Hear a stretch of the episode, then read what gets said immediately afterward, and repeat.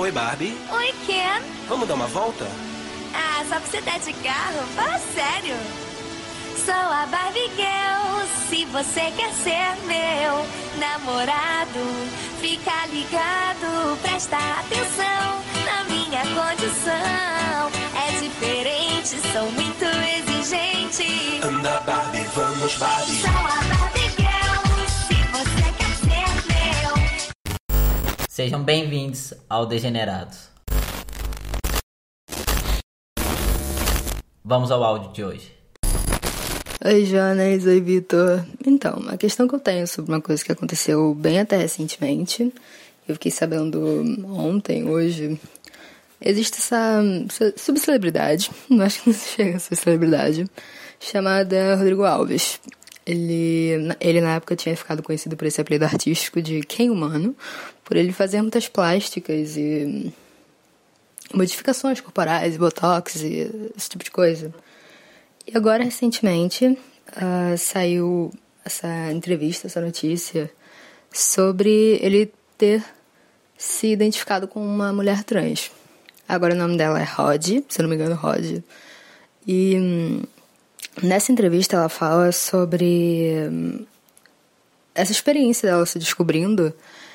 E hum, tem uma parte em que ela fala que ela começa a ter pensamentos femininos e pensar como uma mulher. E foi justamente essa parte que me deixou meio intrigada, porque eu não conseguia entender muito bem sobre o que seria pensar como uma mulher. Eu não sei se o que ela quis dizer foi pensar sobre si como uma mulher ou pensar no geral, do jeito que uma mulher pensaria. Então, eu não consigo nem dar um exemplo para, sei lá, o que seria um pensamento masculino ou um pensamento feminino e eu queria saber um pouco mais o que vocês acham disso. E hum, é isso.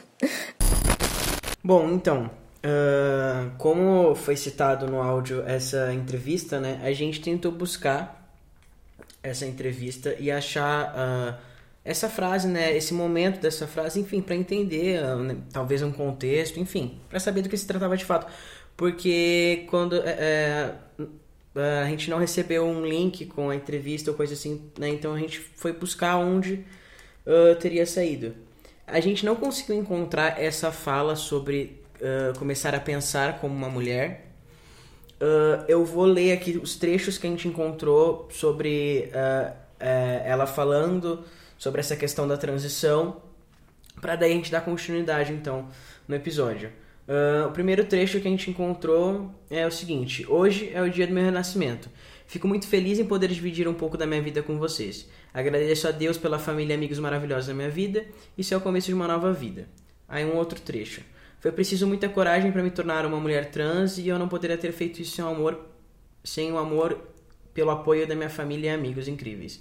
Nos últimos oito anos da minha, da minha vida, fui conhecida como quem humano, mas na verdade eu queria ser a Barbie.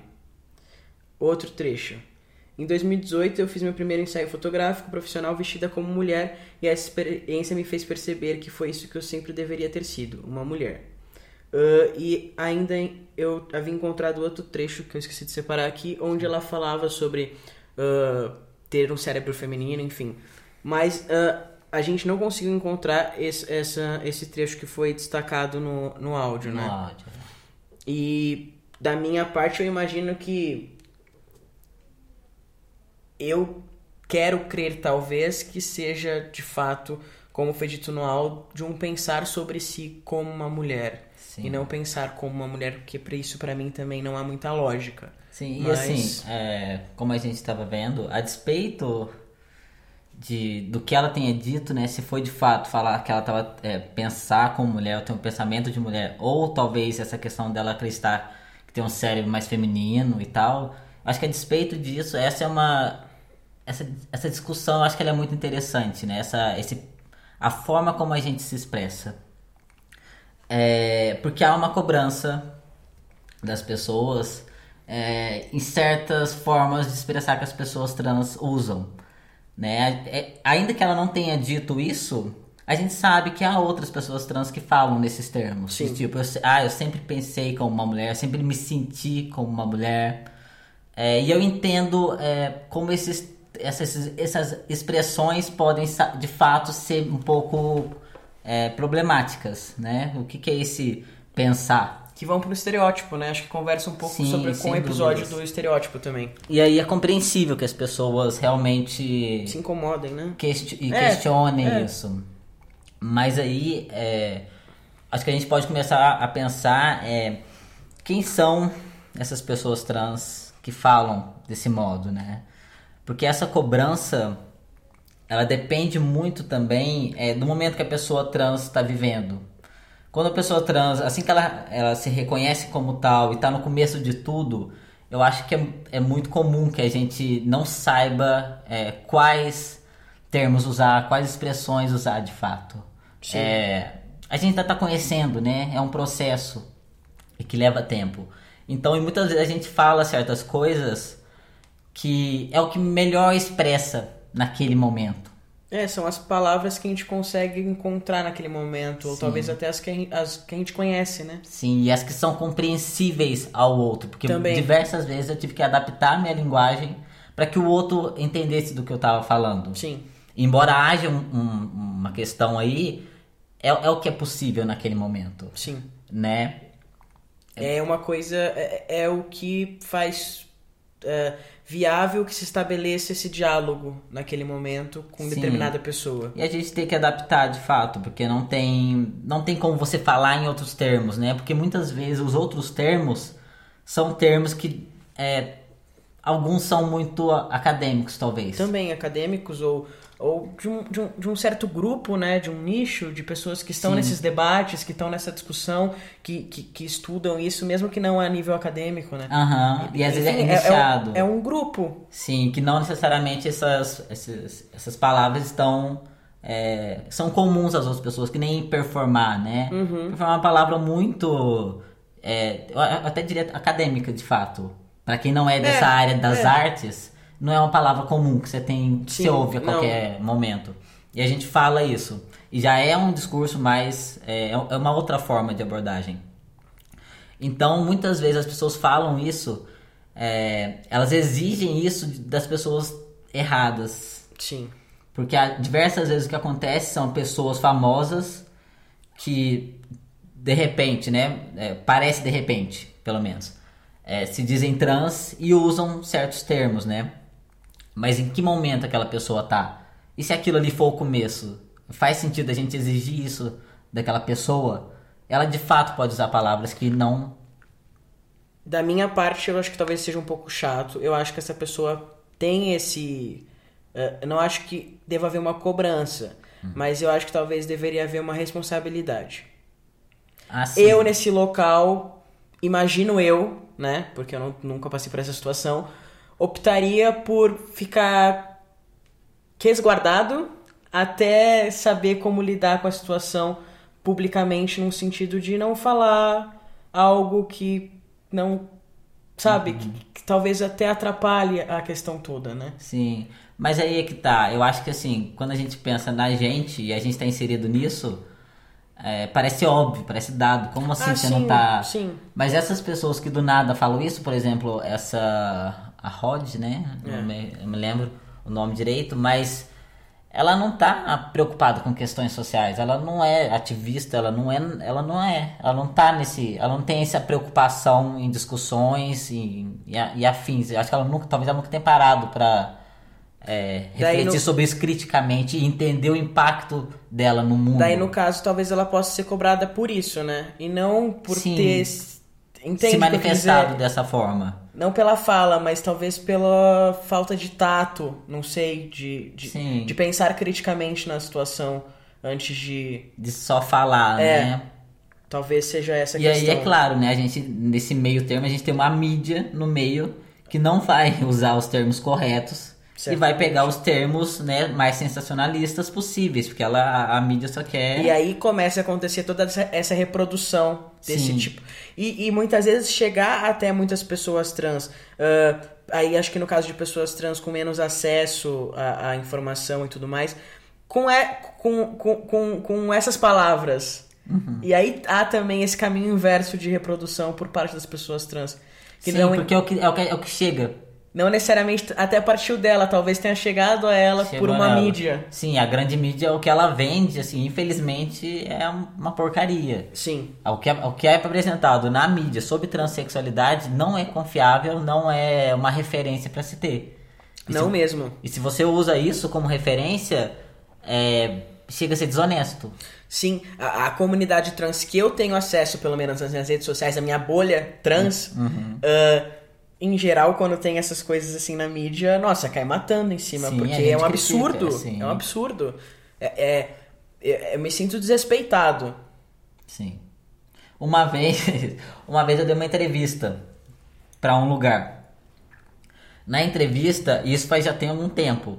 E na época eu tentei ao máximo expressar o que eu queria é, de acordo com o que eu possuía naquela época. Eu também Sim. já não tinha tanto conhecimento ainda do que, que eu estava vivendo, mas eu sabia que eu deveria é, Tenha um cuidado. ter um cuidado. E, e, e, assim, dei minha entrevista, foi escrita, eu mandei um e-mail e eu detalhei o máximo possível e fui cuidadoso o máximo possível. Quando saiu a entrevista, o título era uma coisa horrorosa. Eu não vou nem falar o título porque eu não quero que vocês pesquisem por essa entrevista. Não pesquisem, não precisa. Mas assim, houve uma distorção do que eu falei. A, a jornalista que me entrevistou, ela pegou o que eu falei e que de algum modo tava ali porque eu falei aquilo, mas não com aquelas palavras. Aham. Ela pegou o que eu falei, ela distorceu o que eu E falei. tirou de contexto ainda, provavelmente. Nossa, ficou uma coisa horrorosa. Assim, eu, eu fiquei com vergonha. Eu nunca divulguei essa entrevista. nunca. Uma- e falava justamente dos seios, da cirurgia. Eu falei, meu, eu fui ingênuo. Tô extremamente curioso por Não, ninguém vai pesquisar. Então, às vezes até saiu do ar, porque acontece às vezes, dentro das, das coisas É. saírem do ar. Ah, Na época até a minha namorada falou, entre em contato com a mulher, pede pra tirar do ar. Eu, eu fiquei assim tão paralisado com aquele absurdo que tipo, eu não, eu não pedi. Eu não pedi, eu também nem era assim, é, não tinha tanto alcance como eu tenho agora. Aham. Então eu nem me preocupei muito. Mas nossa, então a gente tem isso, a mídia no meio do caminho. Sim. E que ela vai distorcer as nossas falas. É... E é Aí isso. é uma coisa que eu tava conversando com o Jonas hoje sobre um outro assunto que eu acho que a gente tem que pensar. De quem você tá ouvindo isso? Uhum. É de fato de alguém trans? É de fato de uma comunidade trans? Ou você tá tendo acesso a isso por terceiros? Sim, Esse terceiro podendo ser uma mídia? sim.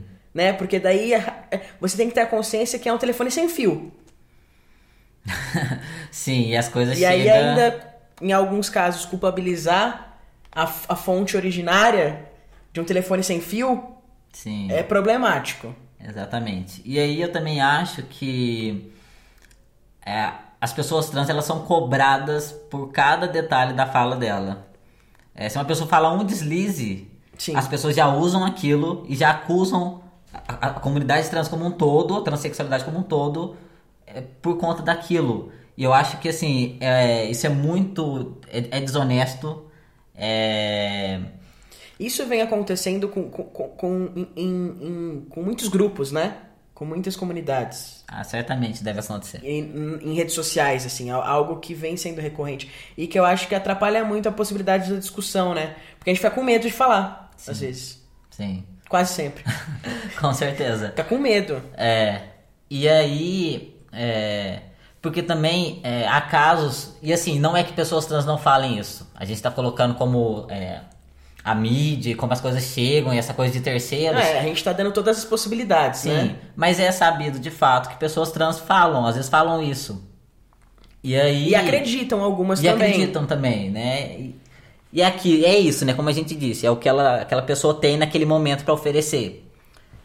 E, É. e também acredito que devam haver casos de que é o que ela tem pra oferecer e o que ela acredita mesmo já tendo acesso. Acho que E- tem e- casos. e às vezes é- Mas é- aí a problemática é generalizar, tomar como um todo. exato. Assim como a gente, né, tá falando sempre pra não tomarem a nossa fala como representante da comunidade, Exato. é o mesmo caso, né? É o mesmo caso. E é o que vem sendo feito em, em algumas situações. E sendo que também essa pessoa, às vezes, ela nem tem interesse de fato em se informar. Porque Sim. a transexualidade não é o foco da vida dela. Às vezes ela Sim. tem outras questões, ela tá preocupada com outras problemáticas, ela tem outras causas que ela considera mais importantes. E às vezes outras necessidades, né? Ah, sim.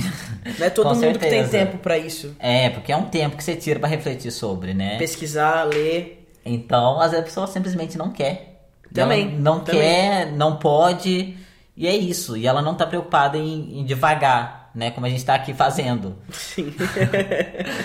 Mas aí tem uma outra questão que é certo, as pessoas trans, há pessoas trans que vão falar isso.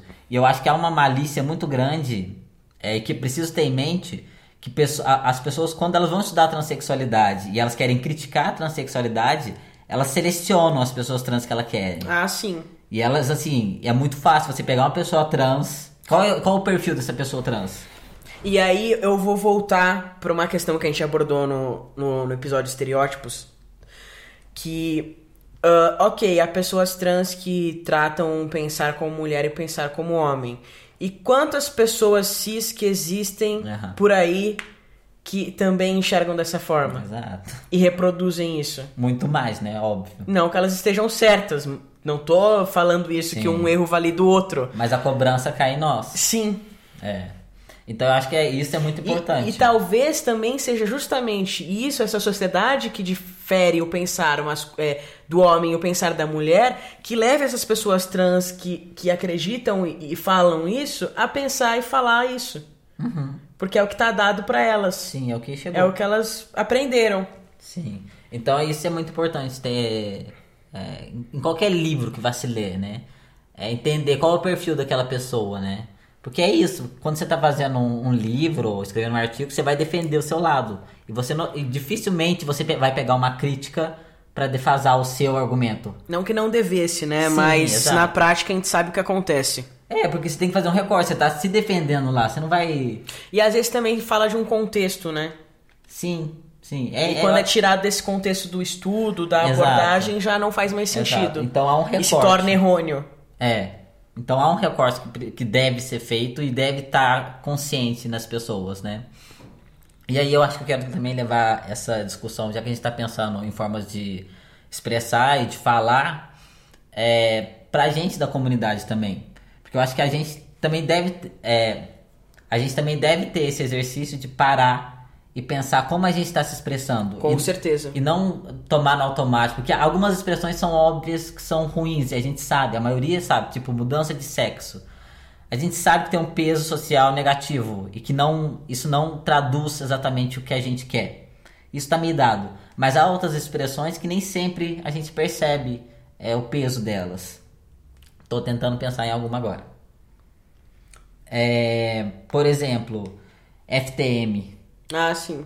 Assim, eu acho que é válido, eu acho que é, é o que a gente tem. Há um tipo de sentido. Ah, sim, há um sentido, mas a gente não concorda com esse sentido. E a Sim. gente usa mesmo assim. Sim. Porque é aquela ideia do female to male, e então a gente tá saindo de mulher pra homem. A gente sabe que não.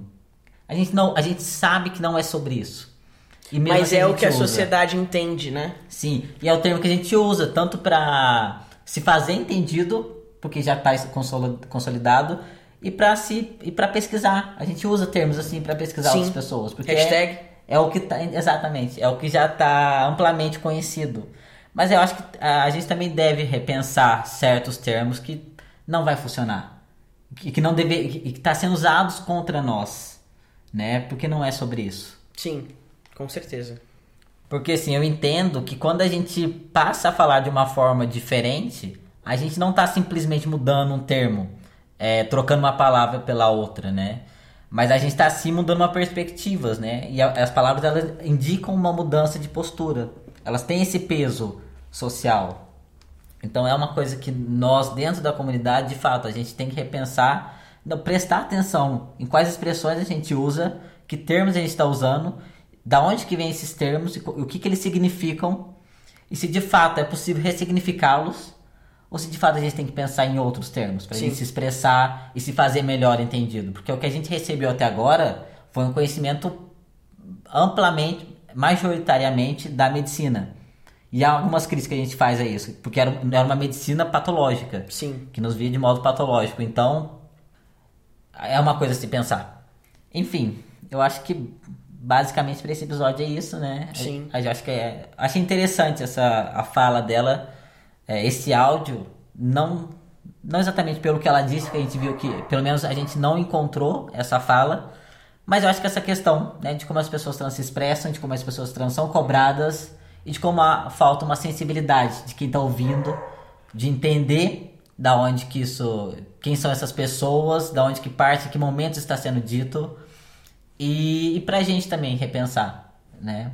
Entender. E nesse episódio em, específico, eu queria pedir para além de né, a interação que a gente vem pedindo ali no, no Insta pra gente ter um retorno, que tanto pessoas trans quanto pessoas cis que, que, que tem, é, já possuem algum questionamento sobre algum termo que vem sendo usado uh, pela comunidade trans, tem alguma crítica, alguma ressalva, que, que nos deixa ali, né? Sim, sim. Seria interessante Eu acho que é, é que não cabe aqui, mas eu acho que é um termo muito interessante e que eu acho que ele é muito mal entendido é o cisgênero. Eu acho que o cisgênero acho que seria um episódio só pra isso. Porque há muita. As pessoas não gostam quando diz que cisgênero é a pessoa que se identifica com o gênero que foi designado a nascer. E eu compreendo de onde vem essa crítica.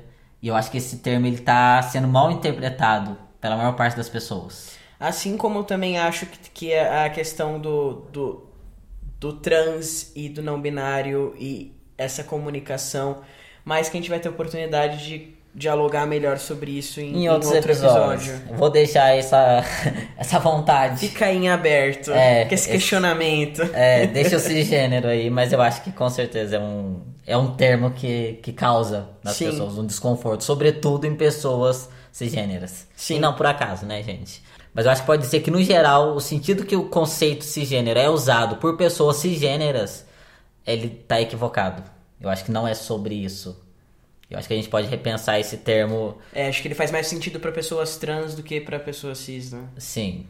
Então, provavelmente sim. Da ótica, assim, que eu digo. Sim, e eu acho que é um termo que precisa ser mais. é, mais trabalhado. É, ressignificado talvez já bastaria, né? Sim. A definição do que é. Já, há- já há algumas, alguns estudos a, a respeito disso, né? Definindo o que, que é esse gênero e como ele nos serve é, em termos de pesquisa Aham. e de estudo.